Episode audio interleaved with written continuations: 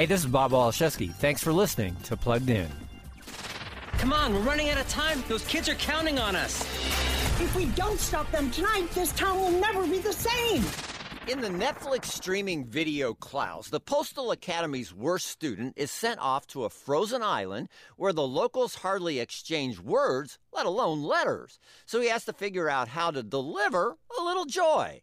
This Christmas cartoon is a bit stranger and even creepier than it looks. There's also some thumping violence and name calling in the mix, but it ultimately delivers a solid lesson about the impact that one small act of kindness can make. So I'll give Klaus a three and a half out of five for family friendliness. Before you rent, buy, or stream this or any other videos, be sure to visit pluggedin.com slash radio.